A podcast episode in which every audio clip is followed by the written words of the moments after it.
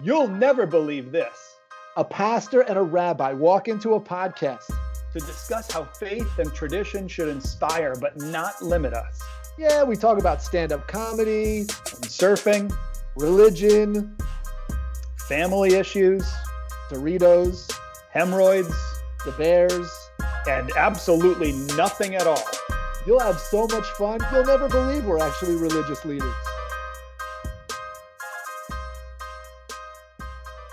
Unlike the last time when we were like, la la la la la la. Oh, that was so good. Um, I was Um, like trying to signal to you, like, the thing is not on. so yeah, when go you buy a house, the key is like the most ridiculous formality there is, right? Like For sure. we we owned the house for like five days before we got together, and the only thing we did was the the, the realtor literally handed us a key, and we have all code locks on our house. So we're like, uh, we've been in here for five days now, just getting in with the code, and it's so it's so uh, anti-ceremonial because the key is so tiny too. Like I'd I'd much rather have like a big jumbo key like they give like the key to the city. the key to the city. yeah. Like I would love that to and now Ralph Super and Kendra Kennedy, here is the key to your home. And just this big jumbo looks like a Uh, skeleton key in steroids. that would be great. So No, yeah, they just they just hand thing you a tiny little key and they're like, now you can go in to this massive home. It's like, like, yeah, we've, we've been in here for a while. Yeah. Yeah, great. And and I mean it- it'd be even more beneficial if they made you like five or six copies right away too, right? Like they only give Oh. you one key. What's up with the cards? Do you have the cards with like the, the key? Like you can't just take it to the guy who has like that thing that goes. Oh, yeah, yeah. And they're like, there's a special card now, Yep. and the buttons stick out and all that. Like, what?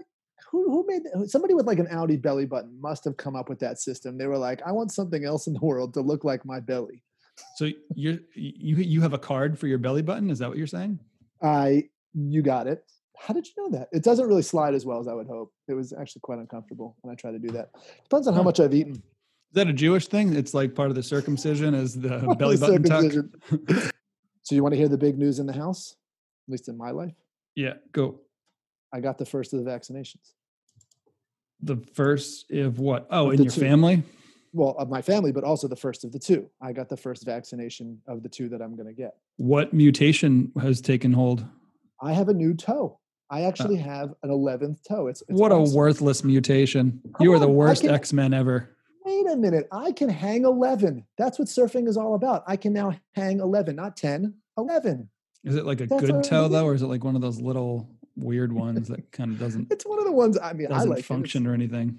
it's got like a nail on it whatever it's not a big deal um but but uh just for the record of course when i did it i posted my vaccine picture right and the babylon bee you know the babylon bee you know that Yeah, uh, yeah. yeah so the babylon bee came out if anybody doesn't know it's a like sort of like the onion it's one of the new sort of fake newspapers and it said um, researchers have found that if you don't post a vaccination selfie the vaccine doesn't work i was like guilty as charged I completely did that. Um, but yeah, I feel fine. I feel great. I'm really, uh, I'm quite, I mean, I got in there uh, because of the whole being a Mohel thing. That was helpful. But yeah, I'll You're you considered an essential first responder because you. Well, we're not. I'm not a considered an essential first responder, but I am sort of dealing with people in close quarters on a regular basis, like the way a doctor does. But is it they is it it essential because Judaism is the religion of the state or religion of the That country? that certainly doesn't hurt things, right? That certainly doesn't hurt matters. because I in no way, I in no way am essential because I do baptisms or uh, no, definitely no. If I were in any other country, they'd be like, "Will you get out of our face?" Like, no way, we're not giving you the vaccine first. But here in this country, where we do do a lot of circumcisions, and it is you do sort of deal with people in their homes, and it's a, it's a lot of that. There, there was actually an article last week where one of the people who works in the government in, in the religious affairs committee said um, we Mohalim, right? All the people who do circumcisions should get uh, the vaccinations with doctors.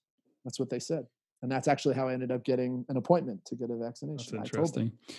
So listen, while we're uh, while we're lifting things off of other podcasts, um, I listened to Smartless last week. The la- the, the last pl- uh, this is a podcast. If you haven't heard about it, you should go check it out. It's actually very funny. It's with um, Jason Bateman, uh, Will Arnett, and Brian Hayes, and they just basically rip on each other, and it's great. Um, and in this episode, they had uh, James Corden on, and as they finished up, it was a great, it was a good interview. I thought it was actually very solid. It was funny. It was interesting. I think he's a very. I mean, are you are you a Corden fan? Do you like him? Yeah. All right. So anyway, basically, what he said was at the end of his thing, he said, um, "I want to ask you guys a question." He said, "How much do the three of you um, sort of value your self worth by the work that you do? Like if if they're if the movie or the TV show isn't doing well, do you basically think that you know your self esteem goes to the through the you know down to through the toilet?" And I thought that was actually really, I mean, from where I sit, that is a very powerful question. And they actually they gave decent answers and whatever, but I'd love to hear, you know, what you think about that. How much do you bring home your work? it's tough because the body of work is so vast and pervasive in our lives that you know in, in, a huge way a pastor's work is the relational work that yeah you definitely take home the baggage of uh you know difficult conversations and conflict in the congregation um you know um people who are upset uh that kind of stuff. You definitely take that relational stuff home uh, and it then must also be really hard to not take it home. Yeah and leading and managing you know staff and their livelihood and all that is always um tough. So that you know in that respect yes i think a lot of that you know carries home. When you say take it home you mean like uh, on an emotional level not like correct. oh i got to go in the back room and do some work tonight. Like, no no i mean i mean like when when things aren't going the way you want them to or something really like you said something was really emotionally draining can you walk in your house and just be the best father that you can be and sort of like let it all go when you walk over that threshold? Or like is it still sort of weighing on you and you might be short and terse and you know not the person you want to be at that moment yeah i mean i've definitely gotten better um i don't think i think it takes a lot of um I, I don't think it's whether i succeed or not you know i think the the part that i definitely do because I love it and would do it either way is stuff like the podcast and preaching and and talking about the Bible, that kind of stuff. And then also just sharing faith with people who are unchurched or dechurched. I think that's stuff that I would do whether you paid me for it or not. Mm. And you know, the only thing I take home from that is like you know the stories, you know, the excitement to my uh, to my wife and girls and anybody else who will listen about how well it went or what's going well so yeah like in, in essence if those were all actors and performers you know they've got a body of work specifically that you know they can remove themselves from or not there's not a relational aspect to it um i mean there is but there, it's not an expectation of that right like to be an actor you don't have to be a kind fun compassionate human being as well there's a lot of jerks who are also actors those four are amazing human beings as well, from what I understand. But um, but in my work, you've got to be you know somewhat uh, relational and um, connective and all that kind of stuff. So that's that's the hard part of it for me, for sure. Uh, what about for you? How how do you handle that? So look, I mean, I'm in a different sort of field than you are. I'm I'm more. I don't want to say I'm doing. A, I, I do have a business, right, and, and I do try to work with people on that one-on-one level but you know there are times when i'll give you i'll give you a story i was over the this past summer um, there were people who contacted me i had done their the, the, the circumcision of their first son they contacted me when they were expecting and they said we're looking forward to being with you in august and then some like a couple months later come the month of august i looked online i looked on facebook and they posted pictures of the the brit milah that they had done the circumcision that they had done and they didn't they weren't in touch with me they had someone else do it and i just was like oh my god like you know when somebody doesn't take you a second time it's like really hard but like that they had contacted me and this anyway um, turns out that they had something that uh, was medically you know at a very high level and the, and their doctor when the when the baby was born said you have to use somebody who's like a not a pediatrician but more like a surgeon not just my sort of classification i'm not i'm not a quote unquote surgeon meaning he was a doctor and so I contacted the mother. I said, "Well, you know what happened?" And she was my, she was very much like, "It was we loved using you, and we totally would have used you, but this was more almost like an emergency situation." And so, of course, I was like, "Oh, of course!" Like you know that I totally understand. But it it like at that moment was sort of I actually it's funny when I think about it. It reminds me of. do you ever see um, the movie Riding Giants? Did you ever see that surfing movie? Sure. Yeah. Yeah. So Riding Giants is this awesome. It's a great movie. Um, and they at one point in the movie they're, they're all big wave surfers and when they we were talking to the to laird hamilton who's the you know one of the big big, big surfers in that in that movie he actually also produced it they said you know what's it like actually they said it to gabby reece his wife what's he like when when the, there are no big waves? And she's like oh my god he gets so depressed and he's like it's like there are i'm a dragon slayer and there's just no dragons left to be slayed. That was the line. Yeah. and like that's kind of like it, it, hit me very hard. And then but when she told me i was like oh it's not the biggest deal you know like i, I completely understand. But those things like you can probably if, if you asked leah my wife and my kids you know they would probably say oh my gosh yeah you know not my kids who are pretty young but my wife immediately knows when something like that is going down like it it, it weighs on me and i become sort of a a more solemn and, and and serious person until i can sort of sort through it on my own right um, and so I, I, don't I don't feel it was funny. They said, you know, when the movie flops, you know, I'm talking about the the Smartless episode. When the movie flops, you know, and you had a great time making the movie, does it matter to you that it flopped? And and James Corden was like, oh, he was because he was in Cats, and he's like, I didn't care that that movie flopped. I had the greatest time making it, and I was like, that was the biggest flop I could think of, you know, in recent history. And and he was like, it doesn't the cast, matter. The cast was phenomenal. I can see how they, they must have had fun working together and you know, sure. I'm sure some of them have their um, their ego wrapped up in in the uh, absolutely the response and all, but that, and that is tough. I think the um, so so there's kind of two different things we're talking about.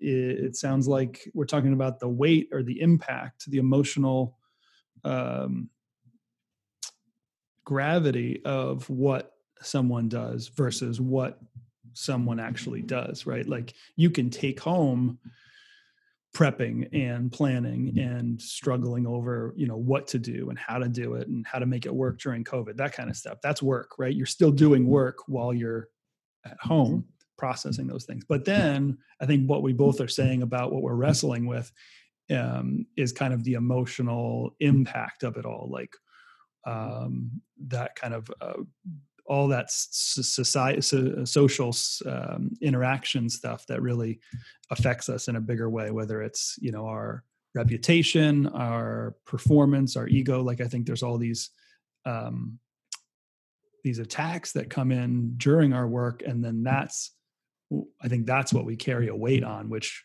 sure. you know I think that's incredibly difficult to completely remove yourself from um, unless you're a narcissist or a sociopath um, which I'm getting closer. So that's good. Uh, you could be the president one day. I could. I hear they get a lot of votes in Georgia. so the um, but what you're saying is is, is true. But you know, in, in a way, it's also it's there's some element of it that I always imagine to be difficult. And I want to know if this happens to you um, in your work, where rabbis were always telling me if they were a congregational rabbi and that and it was a big congregation, they could go one morning and they could you know be at a circumcision in the morning which is a very high happy event. Everyone's happy and it's called a simcha right? Everyone's happy. Mm-hmm. they could then go and do a funeral. Then they could go and do a wedding in the afternoon. Then they could have another call in the middle of the night where somebody passed away. Like i mean the emotional roller coaster that it sounds like a person who heads up a religious community is it's got to be massive. I mean do you get that? Does that happen with you which part of it again? What are you saying? Where the emotional roller coaster is such that in one day you could go to, you could have a high, very oh, happy yeah. celebratory event. Then all of a sudden you're doing a funeral. Then all of a sudden you're doing a celebratory event like a wedding. And then all of a sudden you get a call in the middle of the night that somebody passed away. And you have to, I mean, like the, I'm, I'm just trying to imagine how you could possibly, you know, emotionally shut down to, well, I don't know if it's shut down, but emotionally process all of that if you're unless you're just like you said i'm a sociopath i'm completely blocking it all out what do you do? How Do you get that? Does that happen to you? Yeah, all the time. I mean, we, I always say we're at the height and depth of uh, humanity's greatest uh, emotional window, uh, meaning like, like you said, like I could be doing a wedding and get a call that someone died and have to go to the bedside, right? Um, I could be, you know, newborn babies and then, you know, cancer in the same afternoon, and it's happened. I mean, it's it's common for sure um, and even you know daily prayers. We're constantly praying for people who are experiencing the heights of life and the depths of life. And so um, yeah it's tough. I mean i think you have to realize in a lot of ways it's not about me um, and even sometimes people's response. You have to absorb some of it but then determine how much of it was was i a part of or is about me and how much of it. And if the percentage is a greater fault on my side um, you know it's important to reflect upon and possibly apologize for and figure out how to change.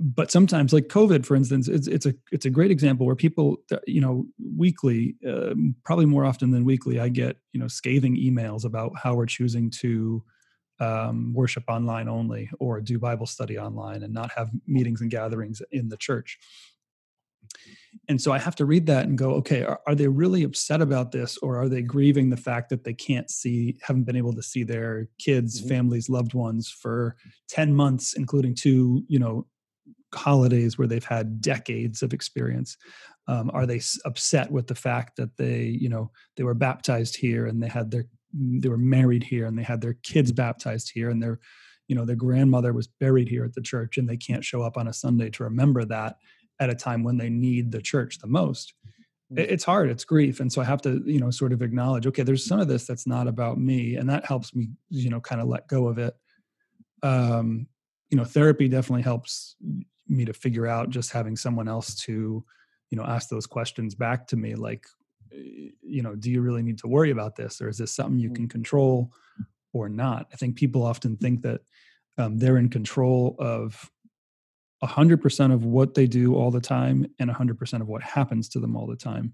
When really there's this like incredibly messy mix even of what you're controlling of yourself. The amount of things that we're doing on an automatic uh, response in our lives you know based on preconditioned um, defense mechanisms is crazy. You know the amount of things that are that are happening right now in this room that i'm not paying attention to that could be causing you know issues or problems to my health or livelihood because you know your mind teaches you just to focus on what's important um it sort of gets you it helps you get out of the way of feeling like you're guilty for everything. And um so it, it's a good defense but it's also you know it could be crippling if you say nothing's your fault or nothing is in your control.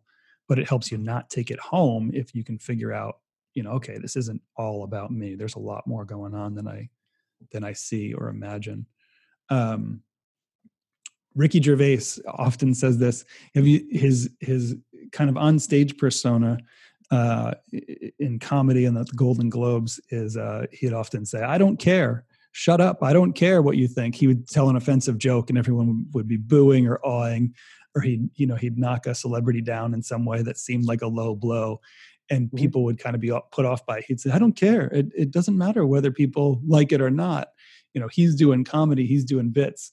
And people getting offended often often means he's getting closer to, you know, the topic at hand and the heart of it. And I think it's it's a good reminder that, you know, even uh, you know, if we're not intending to offend people and if we're sensitive to the material not being offensive in itself, it's not you know personal that people didn't like it or not it's you know it still could be funny in a lot of ways for him. It reminds me of what you were talking about last time we were when we when we recorded you were talking about how andy kaufman like there were those times where he would get up and he would read the great gatsby right until oh yeah. its entirety you know what i mean? Like there are times where i feel like um, you have gone to a level where you have totally closed out what's in front of you or who's in front of you that you completely don't care whether or not it's funny or not or it's good or not whereas on the other side, um, I think if you're up on stage, like going with the comedy, you know, angle or the improv angle, if you're only worried about how the people are responding and that's all that you're focused on, then you can't actually be, you won't be funny, right? You've right. got to have some sort of distance there. And and and, what, and so from my, from where I come from with all of this, there are times where you know there's a lot swirling around in my head, right? And I think that in order to really do those things good, especially improv, if you want to do improvisational comedy well, I think you have to have the clearest mind possible, right? You have to be like sort of no preconceived notions, no nothing. You, you don't know what's going to come at you, and you have to be completely ready. I, I mean, did how, how did when when we did improv? Is that did you have any sort of plan whatsoever, or were you just boom, totally like off the cuff? I mean, that's the that's the training. That's the practice of improv is getting out of getting into the moment and getting out of you know prep and planning. It's just responding and reacting. Um you know if you and and i think back to kind of taking it home like if you're overthinking what you did wrong with improv comedy you weren't in the moment at all. Mm. you know because it's not about with improv it's not about the laugh all the time. It's just about the believability of the scenario and helping each other you know shine and look better like a team should mm-hmm. right? Like you're always throwing one back to your teammate or helping them grow on what they're thinking about not trying to be the hero or the one who gets everybody gets the biggest laugh. Sometimes it's just the scenario. We had a few great improvs where there it wasn't too funny but there was a great you know mood and atmosphere about it. And so there wasn't you know you we we'd be devastated if we were like nobody laughed but everybody everybody did great. And i think that's where improv you know becomes sort of like cheesy and kitschy is where, where where someone's like you know gets uncomfortable with having not laughed in a while that they do mm-hmm. something absolutely ridiculous and out of context out of the scene to make people laugh. It's almost like you got the cheap laugh but the cost was the entire right. scene that you were trying to relive well what's see what's interesting also though is is the difference between improv comedy and stand-up comedy in my mind is that well let, let's start here we always did comedy when I when you and I were doing comedy together. All of our friends were in the audience, so we had like a complete leg up, right? They and laughed. Mom, yeah. and your mom. The best part about your mom and dad, your, your mom and dad were there, right? Was yep. I right about that? Yeah, yeah. Do you remember what they said after my first set that I did that whole first night? They didn't they care for your language, right? They did not care for my language. That's right. And I was like, oh my god! The whole time I saw them, I was like, who are those two people?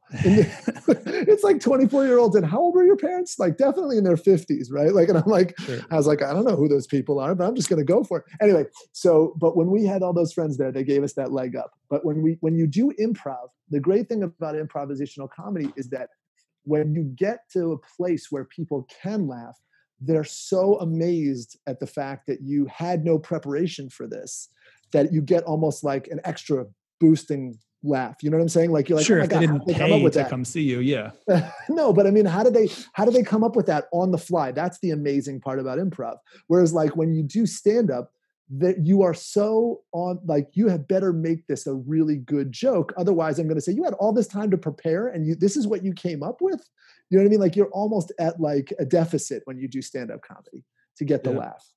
So yeah in in a way it, you know it's like uh same way with bringing work home you have to be really grounded in something much bigger than the moment or the response or the experience itself right? Like if you're fully present and experiencing it for what it's worth you're kind of looking beyond things you can't control right? Like in mm-hmm. in both of our religions there's a way of defining yourself that is outside of the immediate reality right? Like in for for for christians it's um, in being baptized, we join in Jesus' baptism. And in Jesus' baptism, God says, You are my child, um, you're my beloved, and I'm pleased with you. Meaning, before Jesus even did anything, um, and before I even did anything to prove my love and my worth, God says, I love you, I'm pleased with you, um, and you're my child, right? And so, if we can ground ourselves in that, and then I have a shitty day at work, or someone blows up at me for something I did wrong, I go, well, eh, you know,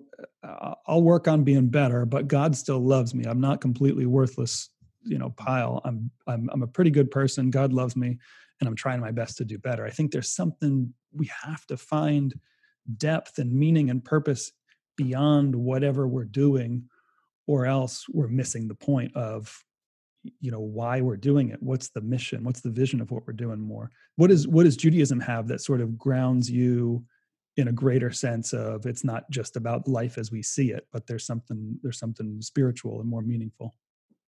I think what what i get from judaism which i don't even like i don't even like that terminology like what what does the religion have to give me? But what i think the religion does because it shouldn't be about you know well what have you done for me lately? But but what what is amazing about judaism is that it not only gives you a structure to your life eh, but it, there are people who say that it actually gives you sort of meaningful moments throughout your entire day. Like everything that I do can sort of be infused with a sort of devotion to God or to a uh, to working towards elevating myself to be more God-like, right? So uh, I'll give you one of my favorite examples is that um, there are people who I know who got very upset about this, and they sort of this is what turned them off to traditional Judaism. And for me, it actually totally head you know helped me head in that direction which was there actually is a way to put on your shoes there is a, a dictated way in jewish law of how i'm supposed to put on my shoes and people and the reason that's given in the in the traditional uh, um, legal texts is a little bit weird like it says like to ward off like the evil spirits and so people get turned off by that but but to think about the fact that I'm supposed to put on my my right shoe, then my left shoe, tie my left shoe, then tie my right shoe. That's actually the order. Actually makes can say you can think of it as like who cares? Why does God care about me putting on my shoes? Or you can say, no, even putting my shoes on is a way that I'm showing my devotion to God and, and working towards being more godlike. For, for me, that was extremely meaningful. I, I found that to be very powerful. So, so um, in a way, it's you're kind of saying like it's not about you know the, the the law helps us not to follow the law, but the law gives us ways to to be devoted to God. Correct. I definitely think that that's the case. Um, you know, it's interesting when you were talking about someone um, when something sort of happens where you have that moment where somebody isn't happy with something that you did. I read a book a long time ago, um, and it was about uh, the way I don't know if it was supposed to be a self-help book, but it was a Jewish uh, written by a rabbi, and the book talked about how when someone is giving you a hard time, when somebody is like screaming at you or being mean to you or something, he, he used this analogy. He said you should always look at um, this scenario as if uh, you're a slave. Okay, stay with it for a second. And when a slave is not that you specifically, but a, when a slave is being beaten by his master, he's never mad at the stick, right? He's mad at the master, right? So the analogy is master is God, stick is person being angry at me, and I'm being beaten by the stick. And so if somebody's giving you a hard time, not being nice to you, not doing what you like, you shouldn't be mad at them. They're actually just a conduit that God has sent to you to teach you some sort of lesson. And I thought, well, if you're looking at this from the vantage point of self-help right that i'm not going to let my anger get overtake me and i'm going to be like you were talking more grounded i think it's a very good analogy in some ways. But immediately when i read it i said so wait a minute. So i'm the stick sometimes? Like when i make someone else mad i'm not actually in control of my own being and god is just using me as this conduit and i'm a stick and i didn't like that. But like i said there's something really powerful about what he wrote in that I'm not supposed to look at this person as a uh, as the actual problem. The problem is maybe in me, right? And God is trying to teach me a lesson. There's something powerful in that. I mean, do, what? How does that do? Does that sound something like uh, that works for you, or is that like a get rid of? Not really. So you're saying that God beats you with a stick, and you're the stick. I told you the analogy is really flawed. The teach analogy you a lesson.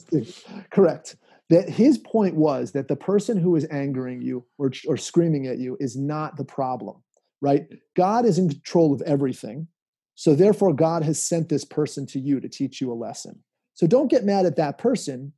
Look in yourself inwardly and that is a very jewish idea by the way. Look inwardly and say what did i do wrong and what do i have to work on to make myself a better person? Right? But the analogy he used like i said it's flawed. It's you know that there's a master beating a slave and the stick and yeah, somebody's supposed to be the stick, and I don't like that at all. Okay, I, I don't get it, but I don't need to agree with it either. Um, how, but don't. how? So how are you saying it's it relates to bringing home stress and and taking on the weight of work? What is that? How does that? What, I, what, it, what I think it's I think it's if if you use the analogy or if you don't use the analogy but you understand that the whole everything around you that's happening around you is happening because god is in control of it right everything as we say in hebrew is kol shamayim everything is coming from heaven everything is from god then i when things aren't going the way that i want i have to sort of refocus myself and say you know what this is sort of god's plan as well and i have to not bring it home with me i have to say okay I can't just let it bring me so down that I can't function as a person. I need to just say, this is part of what's happening now. Let's not bring it home. Let's not, you know, as I said, walk into the house and say, you know, things are horrible and I can't be happy and I can't be, and I'm just going to sit on the couch and be a couch potato and be depressed. Right. Or just even just, you know, be snippy.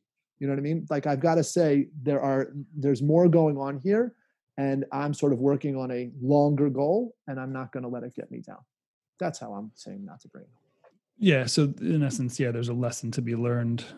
Um, I think there might be some difference differences in how we see, you know, whether God created these things or whether God, you know, there's often, you know, free will and uh, involved in how we can utilize, you know, there are certain natural uh, laws in place and free will involved that God is not controlling 100% all the time. But if it's causing, you know, we can learn from what's being applied to us. I think that's where where it may be different, but I may not totally get it anyways.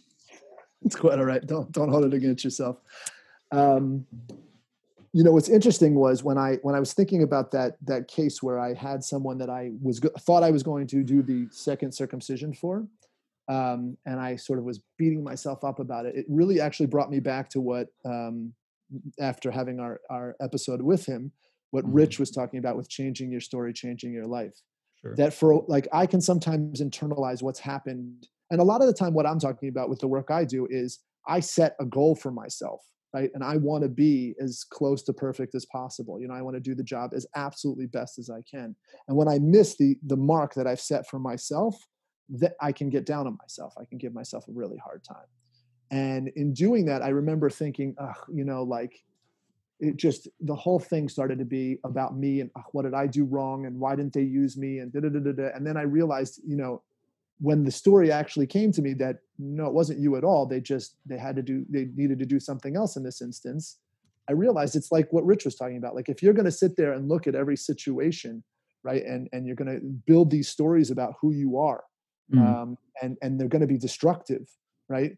Then that's not going to you're going to just be stuck in your own sort of cycle there of of negativity instead of actually going wait a minute maybe this isn't about me at all. Maybe right. i'm doing the best job i possibly can.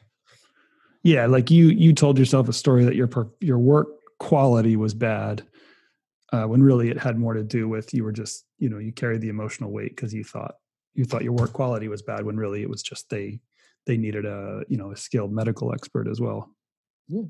Yeah uh, totally. It's not about you doesn't it sometimes feel it's always about you I, am maybe just maybe maybe it's just me i mean that it brings up another good question like when is it helpful to you know say it is about you mm. um because there's got to be a line, right? Like if you say everything's not about you, right? It is like borderline narcissism, sociopathic behavior. See, but I told you, Jews are the complete opposite in that. Like we have prayers during um, the high holidays. Um, and we talk about uh, there's a common theme that comes up about why we were exiled from Israel, right? You know, 2,000 years ago when the um, Second Temple was destroyed. Uh, the interesting thing is that Jews instant, instinctually look inwardly which I think is it's a great it's a great quality in some senses, but it can be self-destructive if you're you know too inward, like we were talking about. Another but great quality that, I find in all Jews is you guys always talk about every biblical experience as if you were there in that it, moment. Man. Like we, what you so, just like right, just during the like we're we're at fault for the exile. It's like, oh, you were there? You were a exactly. slave so in Egypt. How look. Did you get Moses' autograph? the exact verbiage uh, verbiage of this text in the in the tefillah in the prayer actually says that it says why were we there. exiled it wasn't because nebuchadnezzar you know came from babylon and completely razed jerusalem and kicked us out it was because we sinned that's the language we sinned therefore we didn't we can i can i yeah go ahead no say? go you could go for it I, I, have one more digression I, I apologize for a couple digressions today but i ended up watching and I wanted to get your thoughts on this. It's not totally related to our topic today, but what are you gonna do? Um, I was watching the Dave Letterman, you know, my next guest. Do you ever watch that? Mm-hmm, mm-hmm. There was one that I watched the other day because I'm a big fan. I watched the one where he had Robert Downey Jr. on. I don't know if you saw that specific episode. Did yep. you see that specific episode? Uh, and now I think this came, I'm not sure when it came out, but it definitely came out after COVID began because there was a great joke in the beginning where it said, um, this was filmed before the outbreak of COVID in March. Um, you know, in March of you know before March 2020, and then it, and it went black, and then it said all of Dave's jokes were from 1980. It's a great joke in and of itself. But the but when they were sitting there doing this, they started interlacing. I don't know if they always do this because I don't watch it regularly, but they interlaced him, you know, Robert Downey Jr. and David uh, Letterman going to Robert Downey Jr.'s Malibu mansion, and sure. he was sort of doing all this stuff right where they were going around and they were he was showing him the animals and the animal he didn't even know what the animals were called, and I sort of walked away from it and went like wow, that really falls tone deaf right now. This whole episode in my mind, not the whole episode, but this part where they went to his mansion. How many people have no way to make ends meet right now? And and here's Robert Downey Jr. not knowing the animals that he has in his own. He's like, I don't know, I've never even like seen this animal before. What is this animal? Like he doesn't. I was like, how much money does that man have, and how much money do we, on the whole, are we? It was just hard to watch. I mean, what, what, what do you think? I mean, like, is that, am I overreacting? Well, I mean, to put it back on the point of what we were talking about earlier, uh, I think he he probably has an outlet to not take his work home or too seriously. Could be. And you know, I think the grad the um, the the immensity of his hobby of his outlet is way bigger than yours or ours. You know, it's bigger than you know hobby of surfing or woodworking for some people or like you know uh, he's just got a lot more money and a lot more you know uh, capital to play with. I you know i think yes you know if they were talking about you know in relation you know if if if they asked him you know how are you handling the millions of millions of cases and and uh, weight of the like, political? He's like look at this llama. I just I, I think this llama is great but that I would think be a little tone deaf. um see I, I think he just needs something to kind of decompress because it you know it's hard to say that actors have you know tough lives but you know they do take very seriously what they're doing and i can imagine some of it sure. does come home. Um, what was really what was what i liked about what he did though was he said um, what was it an arnold palmer? He's like i'm going to go make an arnold palmer and he went inside and and I mean everyone expected him to bring back an Arnold Palmer for him and Letterman. He comes back with two, right? He comes, he comes back, back, with two, two, and he gives them to the hired hands, the hired caretakers yep. of these animals. And they said he gets he does this for us every day. Wow. Which That's did cool. have that ounce of compassion that he did care about what was going on and care about the people involved you know and those people were probably you know they were making probably more than more than minimum wage because it was you know RDJ, but uh, they you know were in all intents and purposes a lot of celebrities could just treat them as you know people oh, they pass sure. by and look down on and don't treat well but it sounds like from that interaction and what they said he's always treating them well taking care of them and he's got this outlet for this is just where i get away i don't care about these animals too much i like staring at them i like sitting out here and that's just what yeah. i need to decompress yeah. i mean for us that might be the ocean and you know for you you going surfing people could say the same thing like isn't that frivolous when there are people uh, dying? There's prayers that need to happen. There's blah blah blah. And it's mm-hmm. like well i gotta i gotta you know get my head clear somehow. 100% did you i'm going to show a card here um, and, and, i'm sure you will remember this very well um, five of clubs five for, of clubs. for our listeners who can't see jamie still hasn't figured out that there's no video with a podcast. So it's the five of oh. clubs. Go ahead. Sorry, guys. I'll, Thanks I'll for showing the card.